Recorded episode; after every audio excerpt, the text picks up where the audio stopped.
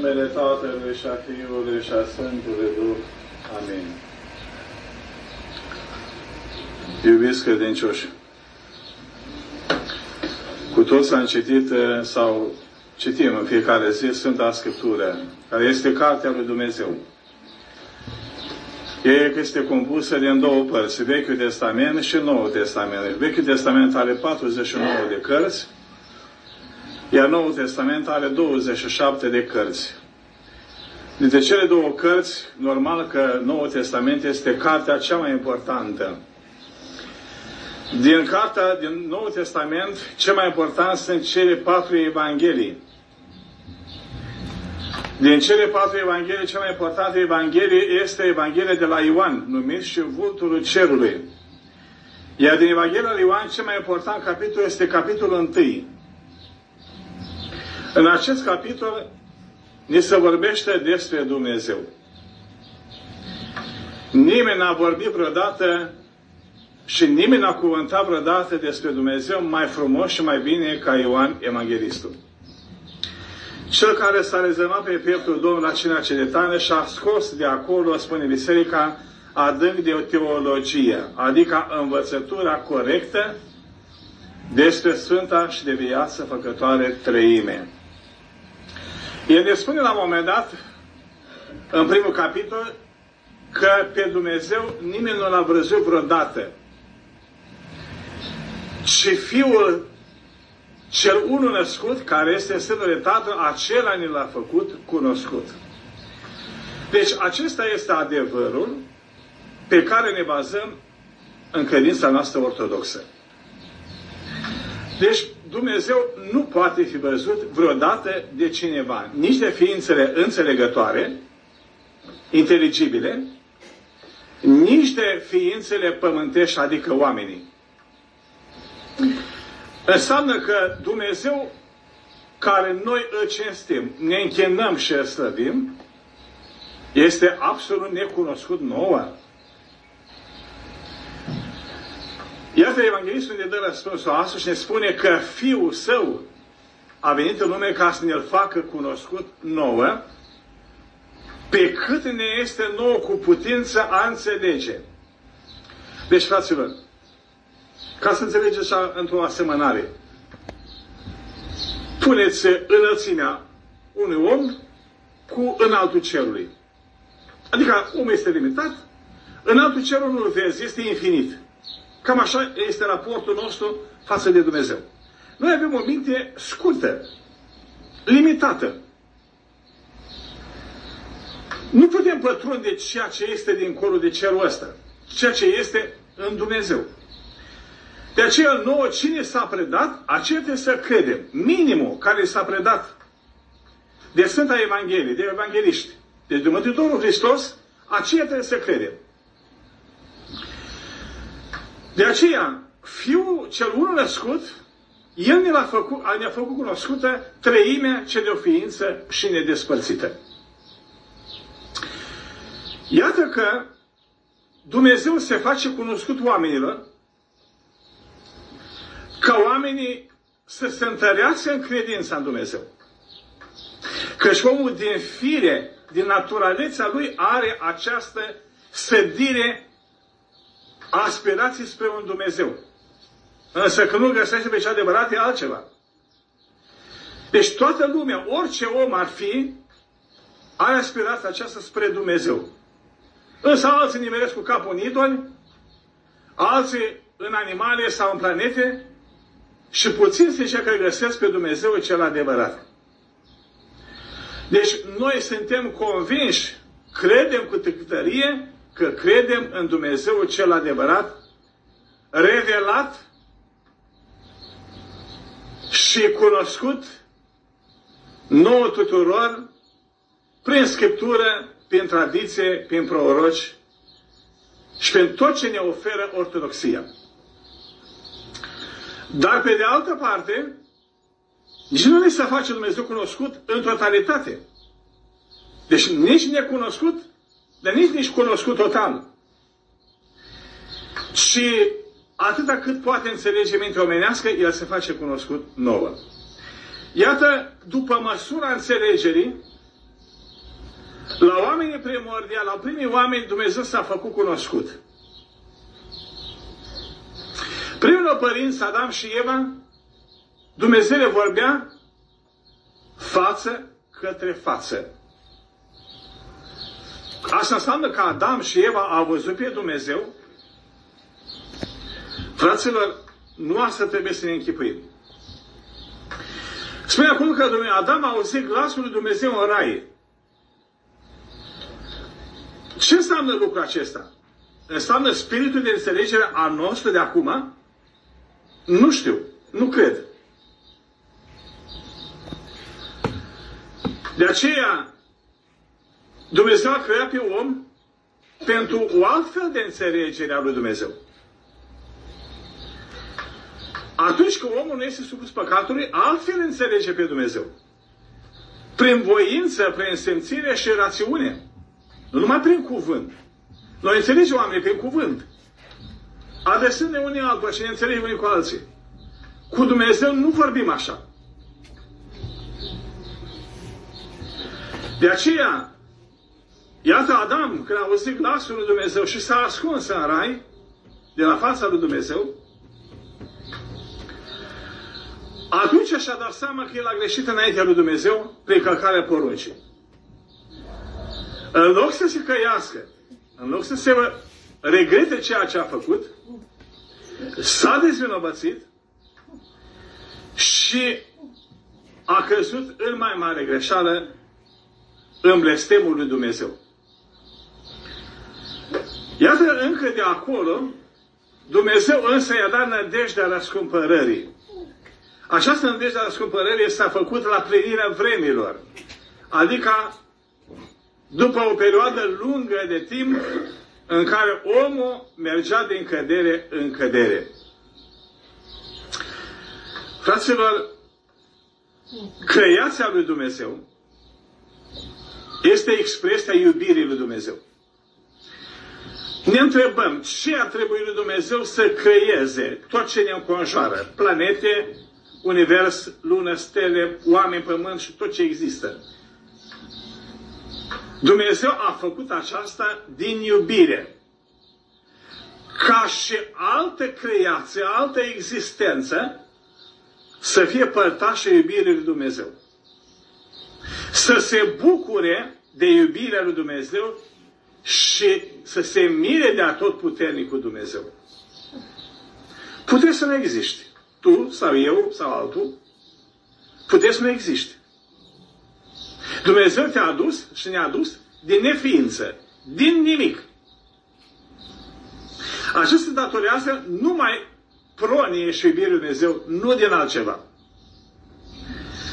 De aceea Dumnezeu a adus la existență pe om zicând să facem om după chipul și asemănarea noastră.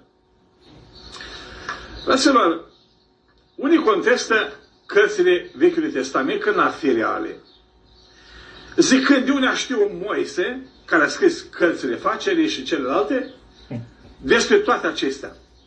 Iată se spune în cărțile vechi că îngerul i-a descoperit lui Moise toate cărțile de la facerea lumii până la vremea lui. Deci, credem acest lucru și înțelegem că aceasta este descoperirea lui Dumnezeu și Dumnezeu este adevărul. Deci a zis sfatul dumnezeiesc să face om după chipul și asemănarea noastră. Deci să folosește persoana întâi plural. Poate că cine nu înțelege sau cine își întinde în mintea frumos pe Dumnezeu ar înțelege că sunt mai mulți Dumnezei de vreme ce se referă la plural. Evreii nu și-au pus problema asta. O perioadă bună de timp. Și credeau în Dumnezeu Savaot. În Dumnezeu cel care s-a arătat lui Moise. Ca mai târziu acest popor să cadă în idolatrie, în închinare la îngeri, în închinare la idole sau altfel de închinări. Iată, deci se arată aici în chip umbros taina dumnezeieștei trăiri. Mai departe, când oamenii au greșit, au spus Dumnezeu să mergem să le amestecăm limbile. Astfel încât oamenii s-au resipit în toate părțile, n-au mai terminat turnul de construit și, iată, până astăzi, moștenesc blestem acesta al răzvătirii. Într-adevăr, iată Dumnezeu iară se descopere zicând același lucru. Să mergem, să le amestecăm. Deci este mai, mult, sunt mai multe persoane. Și de acestea lucruri mai sunt în Vechiul Testament. Prorocul David, cel care a fost suflat de Duhul Sfânt, spune într-un psalm, cu cuvântul Domnului cerurile s-au întărit și cu, cu Duhul lui toată puterea lor. Aici David parcă deschide bobocul. Adică ne arată mai deslușit, mai clar despre Sfânta Treime. Este vorba cuvântul Domnului și Duhul Sfânt. Deci este Tată, Fiul și Duhul Sfânt. Însă atât. Atât s-a știut. Iată în Vechiul Testament, profeții, trimișii lui Dumnezeu, unii dintre ei tare și-au dorit să-L vadă pe Dumnezeu. În special Moise și Ilie. Cei mai mari profeți. Moise s-a rugat, Doamne, arată în fața ta. I-a spus Dumnezeu, fața mea nu o vei vedea, ci vei vedea spatele meu. Ne întrebăm și noi, ce înseamnă spatele lui Dumnezeu? Cum vei un om pe la spate? Să nu ne închipim așa ceva. Ferească Dumnezeu. Nu, creăm, nu coborâm pe Dumnezeu la nivel de creatură, de om. Deci, atât preluăm. Cum ne-a spus Scriptura, mai mult nu cercetăm. Nici Moise ne-a spus mai mult. I-a spus Dumnezeu însă, fața mea nu poate vedea cineva și să trăiască, să fie viu. Fraților, care e fața lui Dumnezeu? Deci atâta se pogară Dumnezeu la nivelul minții umane, ca să înțeleagă omul, ca omul să-și exprime, să-și închipuiască această entitate, deci Dumnezeirea, ca ceva superior, care nu e la nivelul omului. Dar să fim atenți, nu cumva să cădem în hula lui Dumnezeu, zicând că Dumnezeu este ca un om care are față și spate, ei, mai puternic decât noi. Ferească Dumnezeu. La fel și Moise și Ilie a dorit lucrul acesta. Să vadă pe Dumnezeu și a călătorit Moise 40 zile și 40 nopți pe muntele Horeb și acolo i s-a arătat Dumnezeu. Întâi a venit furtună. După aceea a venit foc arzător care ardea munții. După aceea a venit vânt subțire și acolo era Dumnezeu. Și atât.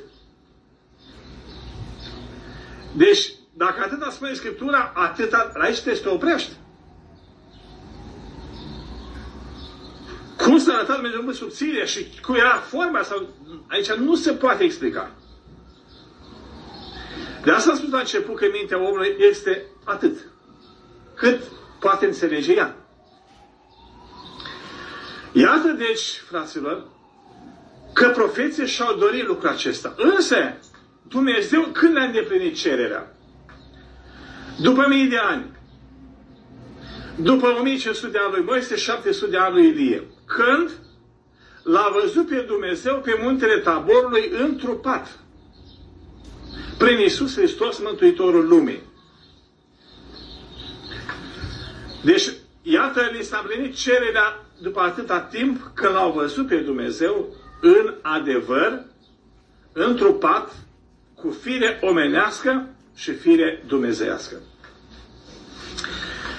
Fraților, iată la început, Dumnezeu s-a adresat oamenilor direct. Sau prin patriarh, sau prin proroci.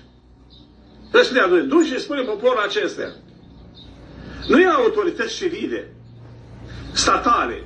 După aceea, Saul a fost primul împărat care poporul evreu s-a răzvătit pe Dumnezeu și n-au mai vrut conducere dumnezeiască, ci a vrut împărat. Și a lăsat Dumnezeu împărat. De atunci s-a înființat monarhia. Însă raportul oamenilor cu Dumnezeu a scăzut din ce în ce mai mult.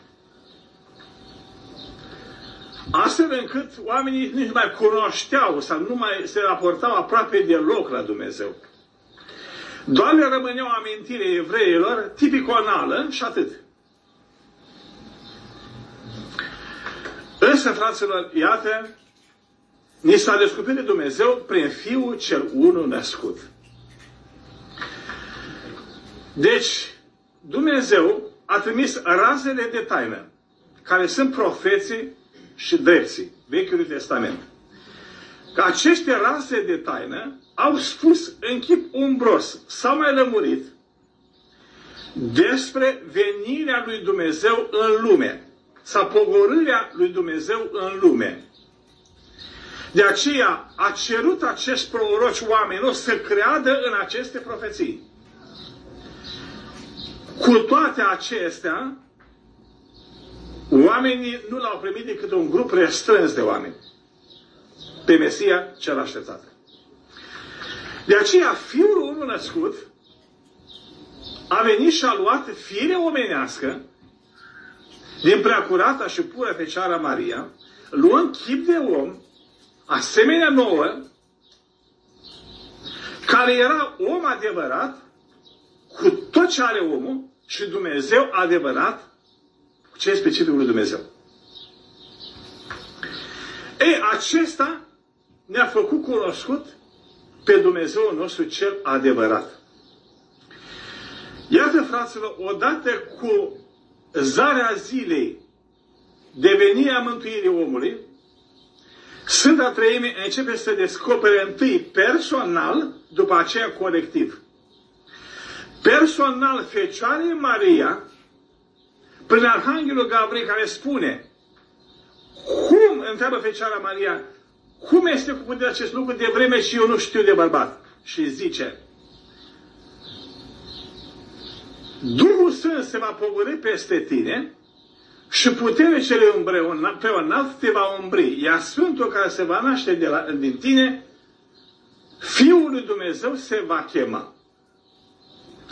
Deci, prima ființă omenească care a, i s-a descoperit Sfânta Treime este Fecioara Maria.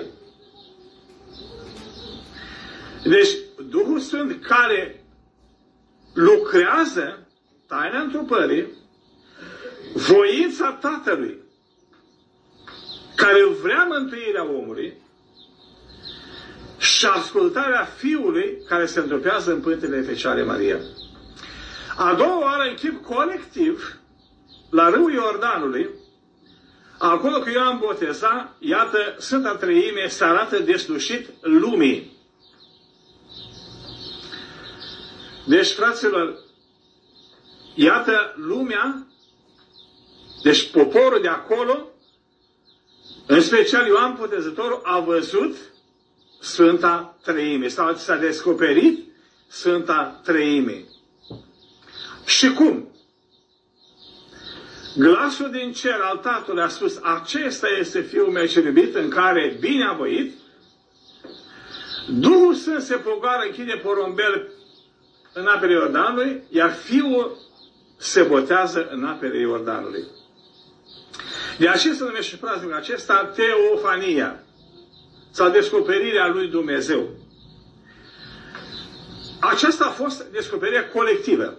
După aceea, Fiul lui Dumnezeu ne-a spus despre Dumnezeul nostru care este. Și a spus așa, trei sunt care mărturisesc în cer. Tatăl, Fiul și Duhul Sfânt. Și ei sunt una. Ce vrea să spun aici? Vrea să spună că există un singur Dumnezeu. Însă închinat, arătat în trei postasuri, sau în trei fețe, sau în trei persoane. Dar nu înseamnă trei Dumnezei, ci un singur Dumnezeu închinate cele trei persoane. Nu cumva să cădem în erezia lui Novațian, care spune că Dumnezeu este un singur Dumnezeu când Dumnezeu Tatăl, când Dumnezeu Fiul, când Dumnezeu Duhul Sfânt. Adică este o singură ipostasă. Arătată când așa, când așa, când așa. De aceea Sfinții l-a condamnat pe acesta ca eretic. Deci, Fiul ne face cunoscut acest lucru. El ne vorbește mai pe larg, ne spune despre Tatăl, despre Duhul Sfânt, despre relația intertrinitară. Acum, în Evanghelia la Ioan, găsiți toate, sau toată învățătura dogmatică despre Sfânta Trăire. Fraților, ca noi să înțelegem această taina Sfinte Trăim, trebuie să facem niște analogii. Și anume, pornim de la două analogii, sau asemănări, ca să vorbim mai pe dreptul. Uitați-vă la soare. Este un singur soare.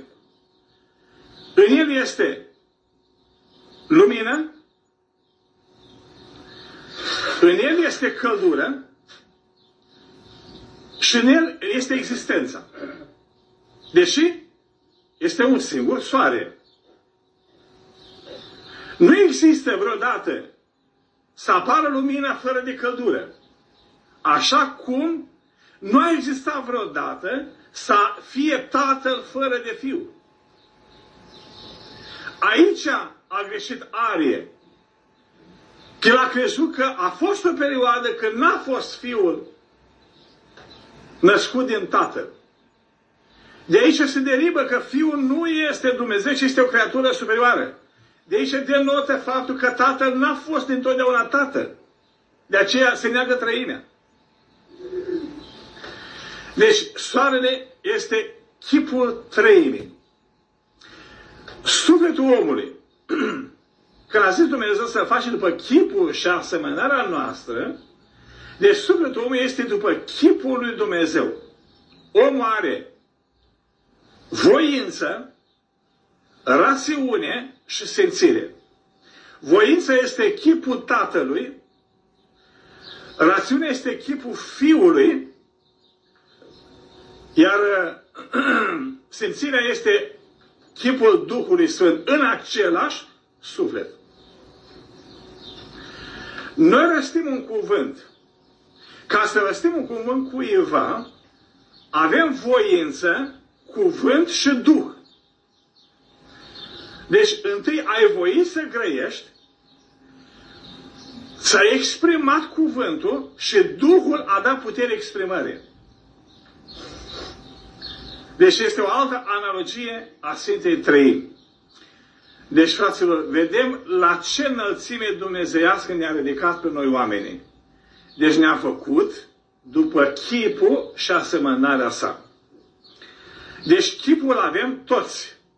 Toată lumea, oricine a fi el, are voință, rațiune și sențire. După asemănarea lui Dumnezeu, Dumnezeu a creat, spune la facere, toate bune. Deci n-a creat nimic Dumnezeu rău. Deci și sufletul omului a creat bun. Ce înseamnă după asemănarea lui Dumnezeu? Fraților, superlativele acestea, când spunem noi că Dumnezeu este bun, milostiv, îndelung răbdător, sunt doar niște cuvinte de exprimare ale noi oamenilor ca să putem face o comparație. Însă Dumnezeu este mai presus de aceste superlative. Deci, înțelegeți? Deci superlative acestea sunt pentru înțelesul omului. Nu și se exprime în totalitate Dumnezeirea. De aceea când spune că e după asemănarea lui Dumnezeu, se referă la aceste superlative. Cât poate înțelege omul. Dumnezeu este mai presus de orice limbă și orice structură omenească și gândire omenească. Deci, fraților, așa putem înțelege Dumnezeirea, adică raportul celor trei fețe. Deci Tatăl, Fiul și Duhul Sfânt, care sunt neamestecate și nedespărțite. Puteți înțelege lucrul ăsta? Nu. Cum să-ți închipui ceva neamestecat și nedespărțit? Hai să zicem că pui ulei în apă și... Dar tot separat este. Ulei deasupra și apa de sub. De aceea părinții bisericii, mari teologi ai noștri, au dat explicația clară despre Sfânta Trăime, însă atâta cât le-a permis Duhul Sfânt. N-a mai pătut cu mintea din colorațiunea aceasta lumească de a înțelege lucrurile explicate de Dumnezeu. Atât. Atât creie. Așa cum tu nu poți înțelege ce înseamnă că Duhul Sfânt purcede din Fiul.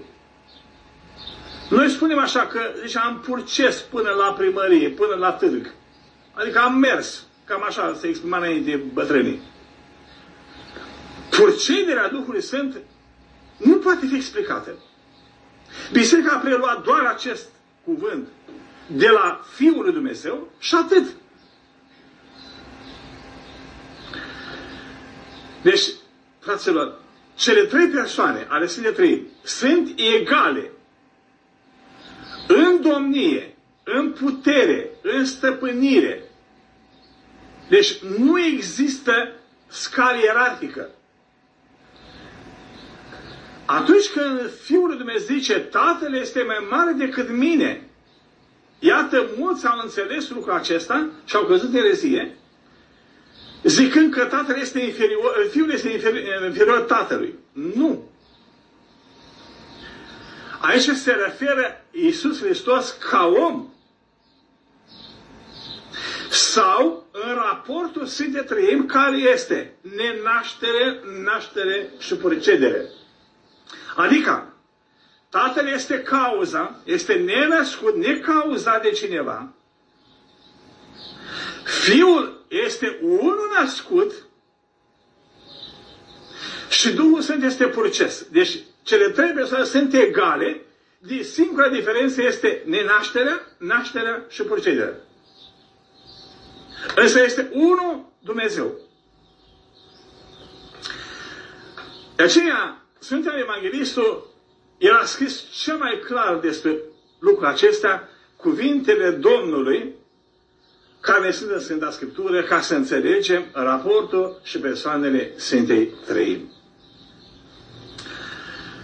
Fraților, cele trei persoane ale Sfintei Trăimi am spus că au voință, au o lucrare au aceeași domnie și aceeași stăpânire, dar ele sunt într-o perfectă relație de iubire și de ascultare, astfel încât cuvântul acesta, iubire, este iarăși superlativă a oamenilor de a folosi pentru a exprima iubirea trăimii. Însă nu exprimă totul. Când spune că Dumnezeu este iubire, noi imediat ne duci cu minte la iubirea unei persoane dragi. Soție, soț, fică, copii și așa mai departe, mamă. Aceasta este mai presus de iubirea aceasta închipuită de noi.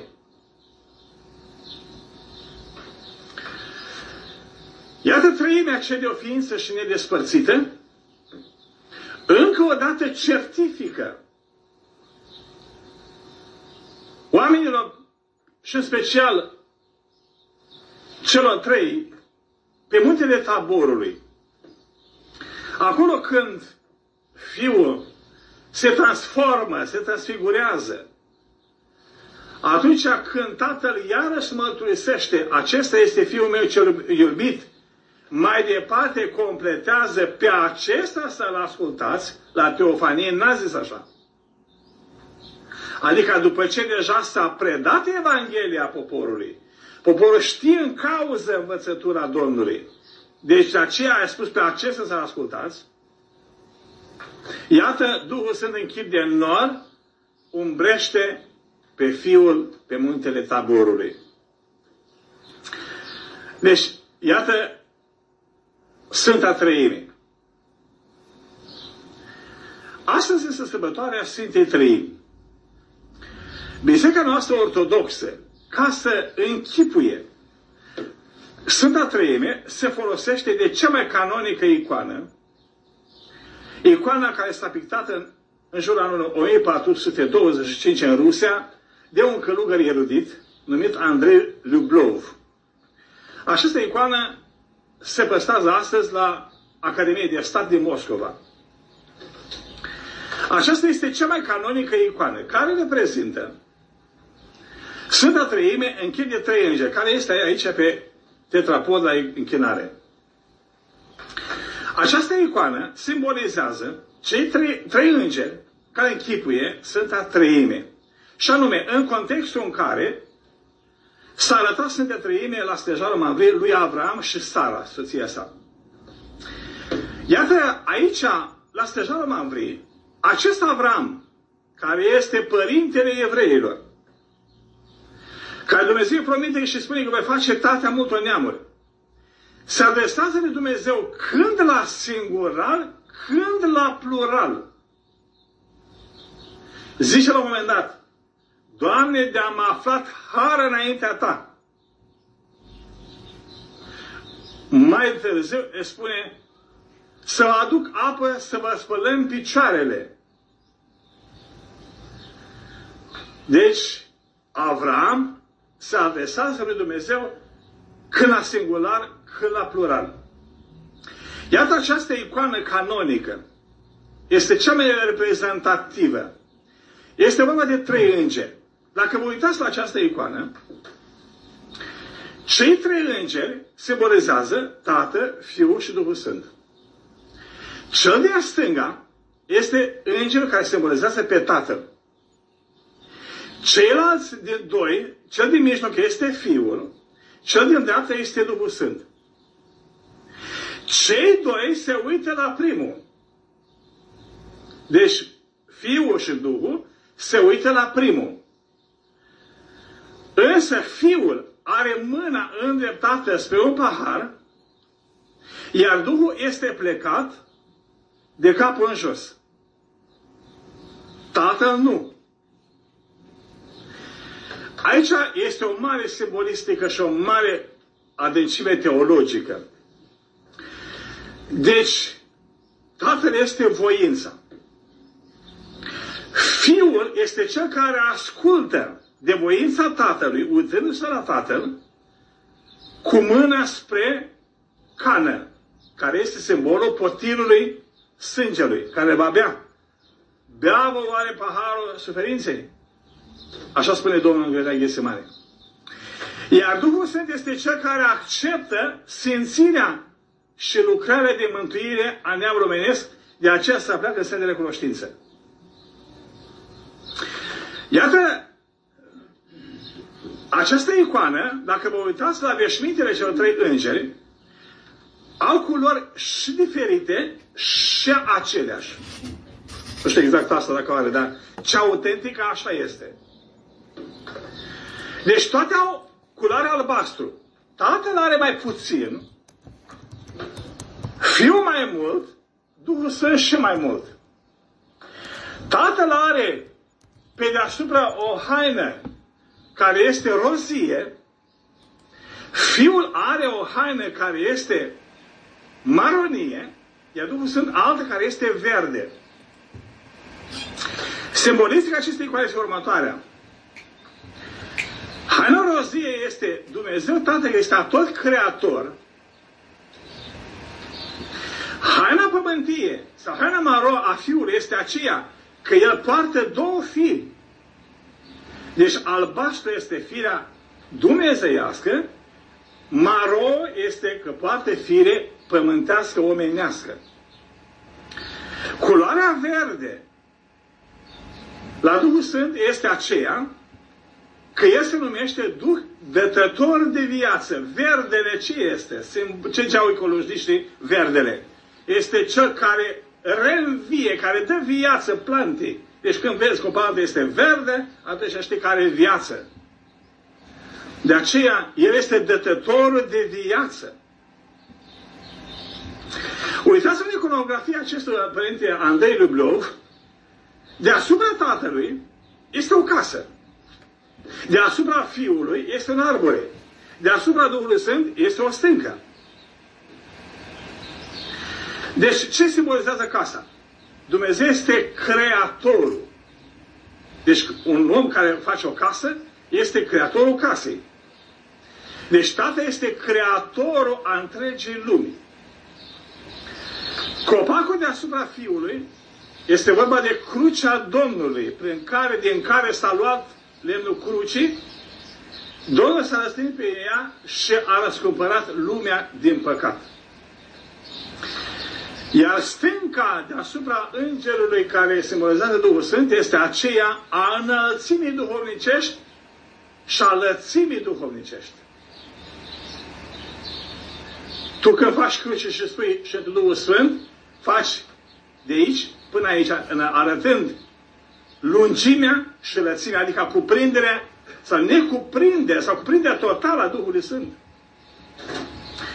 De aceea am spus că aceasta este icoana cea mai teologică, cea mai corectă, cea mai bună a ortodoxiei, în ortodoxie a Sfintei Trăimi, reprezentată de călugărul Andrei Rublov. Fraților, deci iată, Avram a avut cinstea la stăjalul Mamre, la cortul lui acolo unde jertfa lui Dumnezeu, să-i se arate Sfânta Trăime în chipul celor trei îngeri. Însă noi, fraților, astăzi sărbătorim această Sfântă Trăime. Mai bine spus, sărbătorim pe Dumnezeul nostru în care credem și ne închinăm. De aceea, ne raportăm la Dumnezeu ce în trăime ca Tatălui care a binevoit, Fiul care a răscumpărat și Duhul Sfânt care a desăvârșit lucrarea lui Dumnezeu. Deci pentru mântuirea neamului omenesc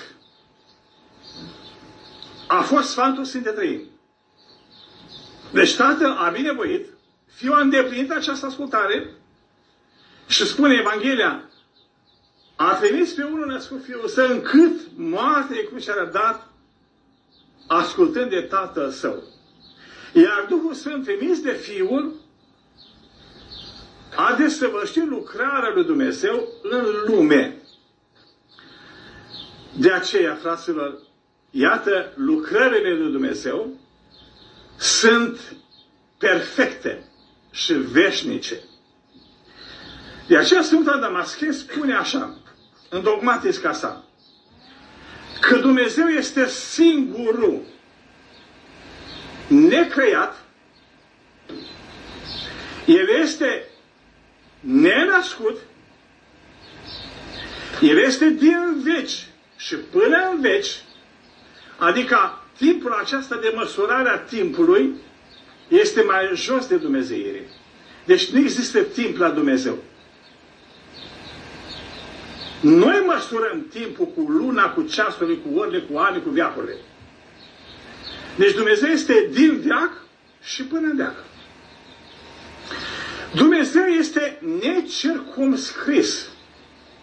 Adică, ce s-a circumscria, limita. Adică nu poți să spui că până aici e Dumnezeu, deci că nu mai există Dumnezeu. Dumnezeu este incomprehensibil. Adică este inaccesibil creației. Nimeni nu poate cunoaște nici mintea hierovimilor, selafimilor, care sunt aproape de tronul Dumnezeirii, nu poate cuprinde ființa dumnezească. Dumnezeu este simplu, necompus. Orice este compus este divizabil. Ce este divizabil nu este Dumnezeu. Dumnezeu este pretutinde, adică omniprezent. Nu există loc undeva să nu existe Dumnezeu. Dumnezeu pe toate le umple. Iarăși, lucruri care nu le putem închipui. Cum adică le umple Dumnezeu pe toate? Deci totul este umplut de Dumnezeu. Fie în cer, fie pe pământ. Dumnezeu este incognoscibil. Ce înseamnă cognoscibil? Înseamnă cunoaștere. Deci este necunoscut firilor sau creației sale. Adică nu poate fi cunoscut cu un vreun mijloc omenesc sau îngeresc. Să fie cunoscut Dumnezeu. Dumnezeu este cu totul necorporal. Când spune acolo psaltire, Doamne, caută din ce și vezi și cercetează via aceasta. Nu spune că crezi că Dumnezeu are ochi să vadă. Cu ai tu ochi. Sau, Doamne, întinde dreapta ta și supă vrăjmașii mei. Nu are Dumnezeu mână. Asta ca să ne raportăm noi la Dumnezeu. Dumnezeu este cu totul incorporal. Nici îngerii nu sunt cu totul corporal. Au ființă, au, deci, trup duhovnicesc. Dar nu se cu de corporal. Dumnezeu este Cel care proniază tot ce creează. Ce înseamnă pronia? Purtare de grijă. Uitați-vă dumneavoastră cum Dumnezeu proniază și pronia Lui nu este schimbătoare. Cum se schimbă guvernele de astăzi. El a zis și s-a făcut legea pușă nu vor trece. El spune la psalm. Adică a creat Dumnezeu soarele acolo, păi El va, își va face rânduiala Lui până la sfârșitul veacurilor. A pus Dumnezeu să crească plantele și copaci să dea rod. Păi toate acestea ascultă de, de glasul Dumnezeu, deci l-a făcut pentru totdeauna. Și le conservă pe toate, le chiveresește pe toate. Vedeți, Dumnezeu cum poartă ciclul de ploi ca să fie o, o adevărată pledoarie în natură, să fie totul aerisit și totul hrănit. De aceea ne spune, o puțin credincioși, priviți la păsările cerului, care nici nu tor, nici trei și Dumnezeu le hrănește pe ei, să câinii câmpului. De aceea, Dumnezeu creează și chivernisește toate. Nu omul. Omul n-a creat nimic. Dumnezeu a făcut totul din nimic. Omul prelucrează o materie preexistentă. Deci tu faci un o, o lărez de lut, dar îl faci dintr-un lut care e creat de Dumnezeu. Sau tu faci o mașină, dar ai fierul din pământ care e fost de Dumnezeu făcut. Și orice. De aceea noi ne întoarcem mai mult spre creația omului spre Dumnezeu. Dumnezeu este necuprins de nimeni. Adică nu se poate cuprinde. Nu se poate limita în ceva, în, în limite omenești sau în gânduri omenești. Este necuprins. Fraților, așa ne explică Sfântul Ioan Damaschin în dogmatica sa. Faptul că există un singur Dumnezeu, asta este demonstrat și de teologia ortodoxă și de însăși creația lui Dumnezeu. Astfel încât teologia ne spune foarte clar că unul este Dumnezeu, Creatorul cerului și al pământului. Eu sunt Dumnezeu, zice la proroci, afară de mine nu este altul. Deci dacă noi credem că Scriptura e insuflat de Duhul Sfânt și este adevărul, atunci crește acest cuvânt. Deci nu există alți Dumnezei. Deci, cei care acceptă teoria că există mai mulți Dumnezeu, înseamnă că există unul peste ei. Și acel unul peste ei trebuie să fie Dumnezeu. Și acel nu este că unul singur Dumnezeu. Însuși creația ne demonstrează zidirea că există un singur Dumnezeu. Pentru că Dacă ar fi doi Dumnezei, mai mulți Dumnezei, fiecare a crea în rândul lui. În dreptul lui ar fi discrepanțe între creații, de când creația este în perfectă armonie. Care nu, încă nici noi nu ne putem închipui. Abia a început chimia și fizica să demonstreze câteva idei despre atom și despre forțele fizice, ceea ce este nimic în fața lui Dumnezeu. Și se pare că omul care a descoperit grozav. Abia a descoperit ceea ce e anatomia omului și ce are omul, însă n-a făcut nimica. Numai stă și suimește atât. Fraților, dacă Dumnezeu a creat atât de perfecte lucrurile perisabile care astăzi sunt și mai se transformă în pământ, însuși omul, atunci gândiți-vă ce este Dumnezeu. Deci ar trebui, atunci când rostim cuvântul Dumnezeu, ar trebui să facă pielea noastră buburuză, adică să tremure carnea pe noi. Când vorbește Dumnezeu, vorbește ceva care nu se poate gândi. De aceea este păcat să folosești numele Dumnezeu la orice nimicuri, la orice fleacuri. Ce Dumnezeu știe sau nu auzim pe unii. Te gândești ce vorbești? Auzit?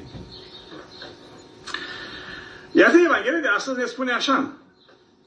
Vedeți, luați aminte să nu desprețui pe nimeni dintre cei mici, că și adevărat vă spun vouă că Îngerul Dumnezeu pura văd fața Tatălui din ceruri. De ce ne spune Domnul așa?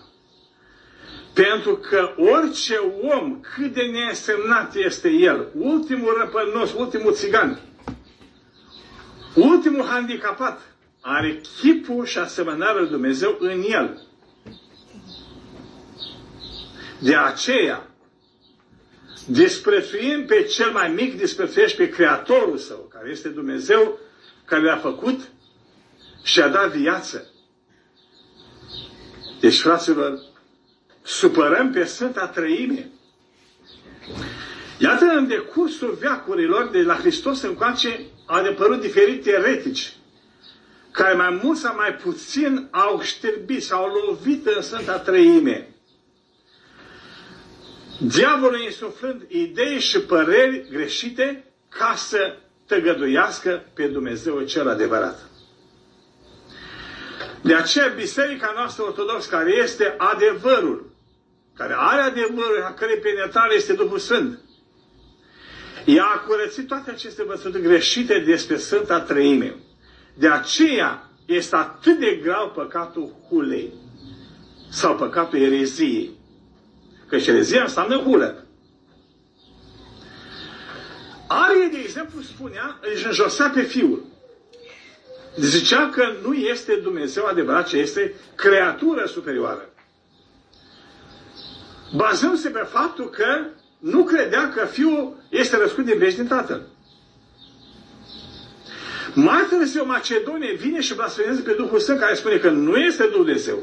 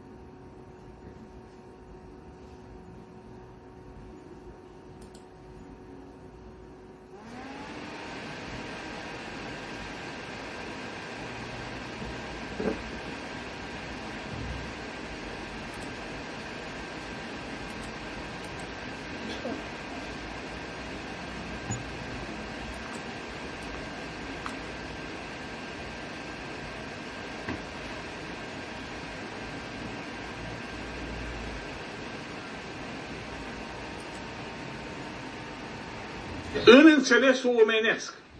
Astfel încât cartea lui, numită Cele cinci cuvântări teologice,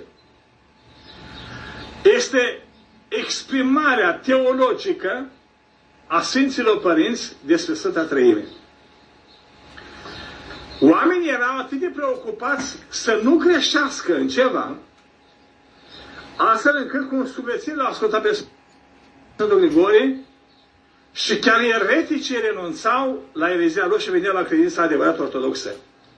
Astfel încât când Sfântul Grigore Teolog a părăsit Constantinopol din cauza invidiei omului oamenilor, că alții rămâneau la scalul Constantinopolului, iar ce el și-a dat de vinsă și-a retras, a lăsat în urmă doar o biserică eretică și restul ortodoxe. Principalul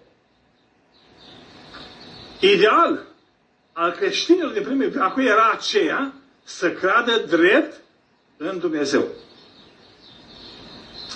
Noi, cei de pe urmă, în veacul acesta 21, habar nu avem. Nu avem această aspirație pentru că așa ne-a născut, nu ne s-a predat, nu ne s-a vorbit despre teologie, despre adevărul ortodoxiei, așa ne-am născut în ortodoxie, așa am prins și așa ducem mai departe. Dar să avem argumente de combatere a ereziei, zero. Nu înseamnă că de acum trebuie să înveți teologie.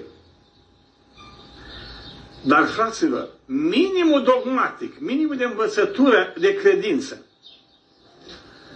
care măcar este exprimat în crez, acela măcar să știi să le explici, să le înțelegi și să spui și altora.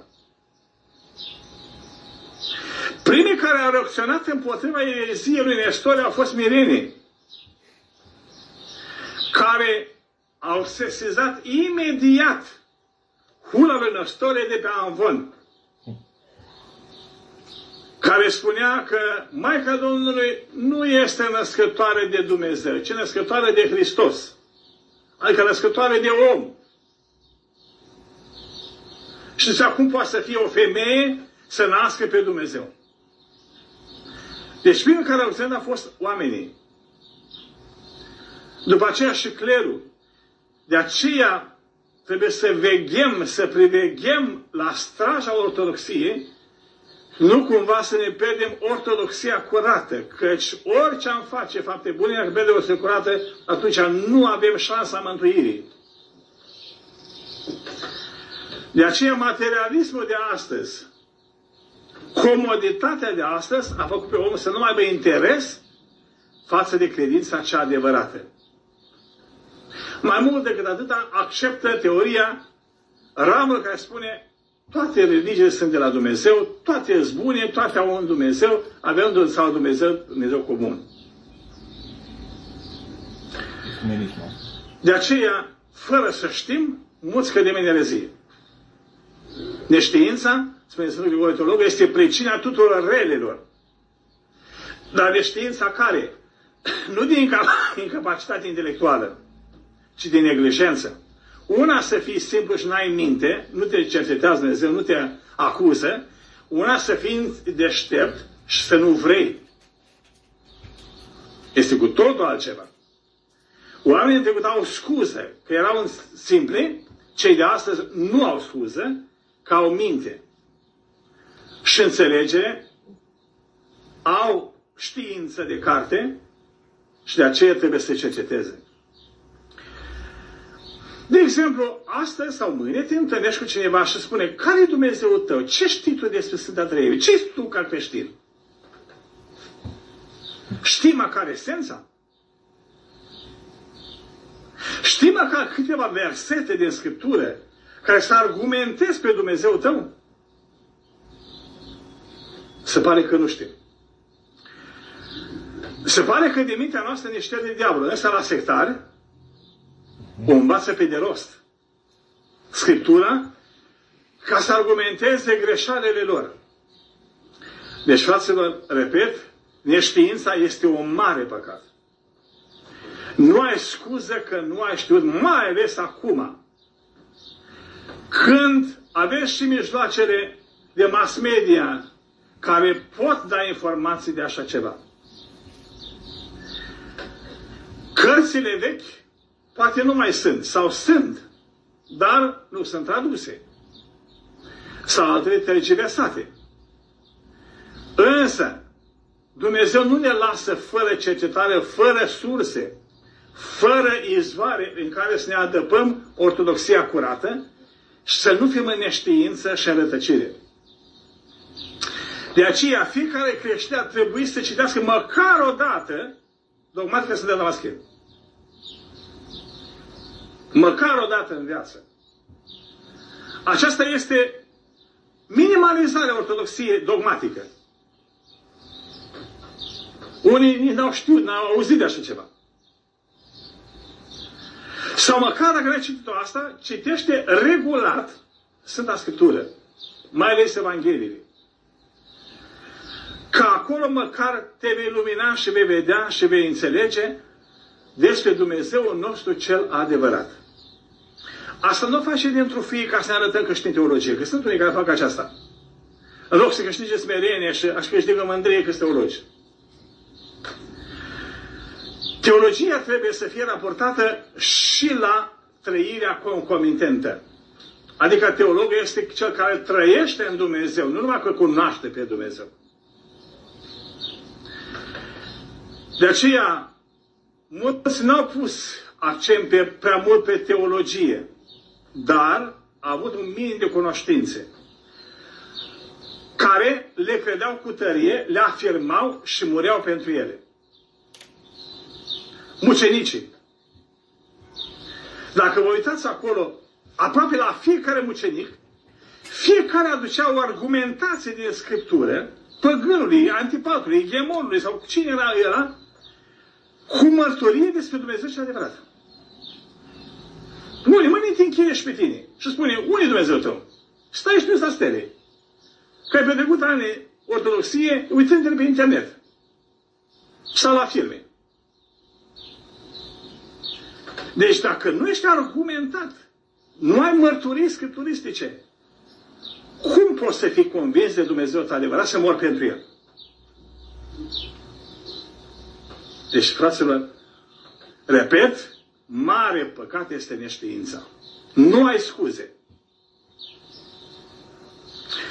Cine însă aduce, ajunge la cunoașterea Duhului, adică cel care a dobândi Harul Duhului Sfânt, acelea nu mai trebuie cunoaștere, ci Duhul să ne descopere noi mele credințe.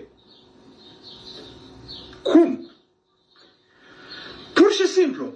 Deci el, simțind Harul Duhului Sfânt, care îl înțelege că e Duhul Sfânt, îi va descoperi de minte noi teologii, noi dogme, noi înțeles ale Scripturii care acelea nu se vor mai șterge din sufletul lui. Dar până acolo ai Scriptura. Deci ai cele două izvoare. Ai tradiția și ai Scriptura.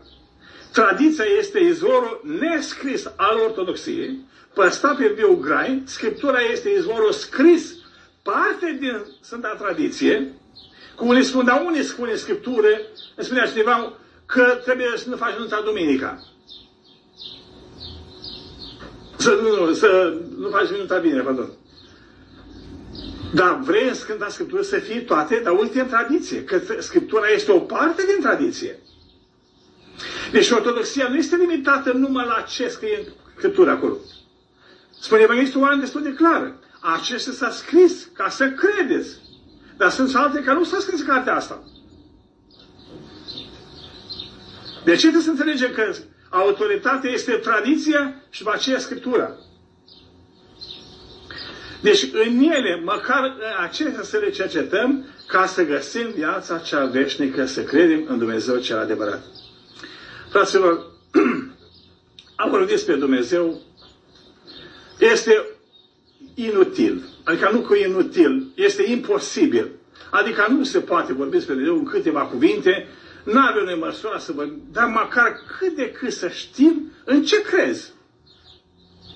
Măcar să fii convins de credința ta astfel încât să poți răzbate și să poți contracaria pe cei care hulesc pe Dumnezeu nostru cel adevărat. Astăzi, fie Sfânta Treime, ar trebui ca, virgulă, creștinii noștri să fie cei care umplu bisericile, care studiază Scriptura, care lasă toate uneltele și slujesc pe Dumnezeu cel adevărat. Dar noi ne temăm eu degrabă de decretele legilor sau de ascultând de legi omenești decât de legea Dumnezeului nostru cel adevărat. Însă, fraților, fiecare dintre noi oamenii vom merge în fața lui Dumnezeu. Asta nu înseamnă că de a avea acces la Dumnezeire. În fața lui Dumnezeu, Fiul, cel care s-a arătat nouă asemenea mie, cel care a dus firea omenească, a îndumezeit-o și a pus-o de dreapta Tatălui. Acelea ne vom înfățișa noi. Că El este Cel care s-a dat toată puterea în cer și pe pământ să judece lumea. De aceea, firea omenească în Dumnezeita lui Hristos te va judeca pe tine om care te-a făcut după chipul și asemănarea sa. Indiferent cine ești. De aceea, cel mai plăcut lui Dumnezeu este cel care se socotește că nu e nimic. Cel care socotește, cum zice Isaia, sunt praf și țărână, sau Iov, praf și țărână sunt. Iar David spune, sunt verme și nu om. Adică, omule, până la urmă cine ești tu? De te mândrești așa. De să dai aere. Te-ai făcut tu pe tine însuți? Tu ți-ai dat viață singur însuși? Tu trăiești veșnic? Nu mai degrabă ești un verme care astăzi ești mâine te mănâncă verme? Deci pe acela iubește Dumnezeu care se smerește la adâncul sufletului și urăște pe cei care sunt mândri și a care cred că sunt ceva sau pot ceva. De aceea va sculpa Dumnezeu de la fața Lui pe toți oamenii mândri și cei care se cred ceva. Fraților, dacă astăzi te vezi un verme în fața mărăției lui Dumnezeu, întoarceți ochii peste tot. Ce vezi? Uite și în sus, și în jos, și în stânga, și în dreapta, ce vezi? Vezi creația lui Dumnezeu. Ce ești tu aici? Te-a pus Dumnezeu regele creației, să stăpânești. Însă să nu de Creatorul tău. Dacă te află în fața lui Hristos cel veșnic, tu verme și nu om, când vei vedea batalioanele de heruvimi și de starafini, de arhangeli și îngeri, milioanele de sfinți, când vei fi tu singur în fața tronului Dumnezeu, unde îți va fi mândria? Părere de sine și egoismul. De aceea, încheiem acest cuvânt cu ceea ce spune Domnul, celor smeriți Dumnezeu le va da har și Dumnezeu se va descoperi prin cunoaștere în Tată, Fiul și Duhul Sfânt. Amin.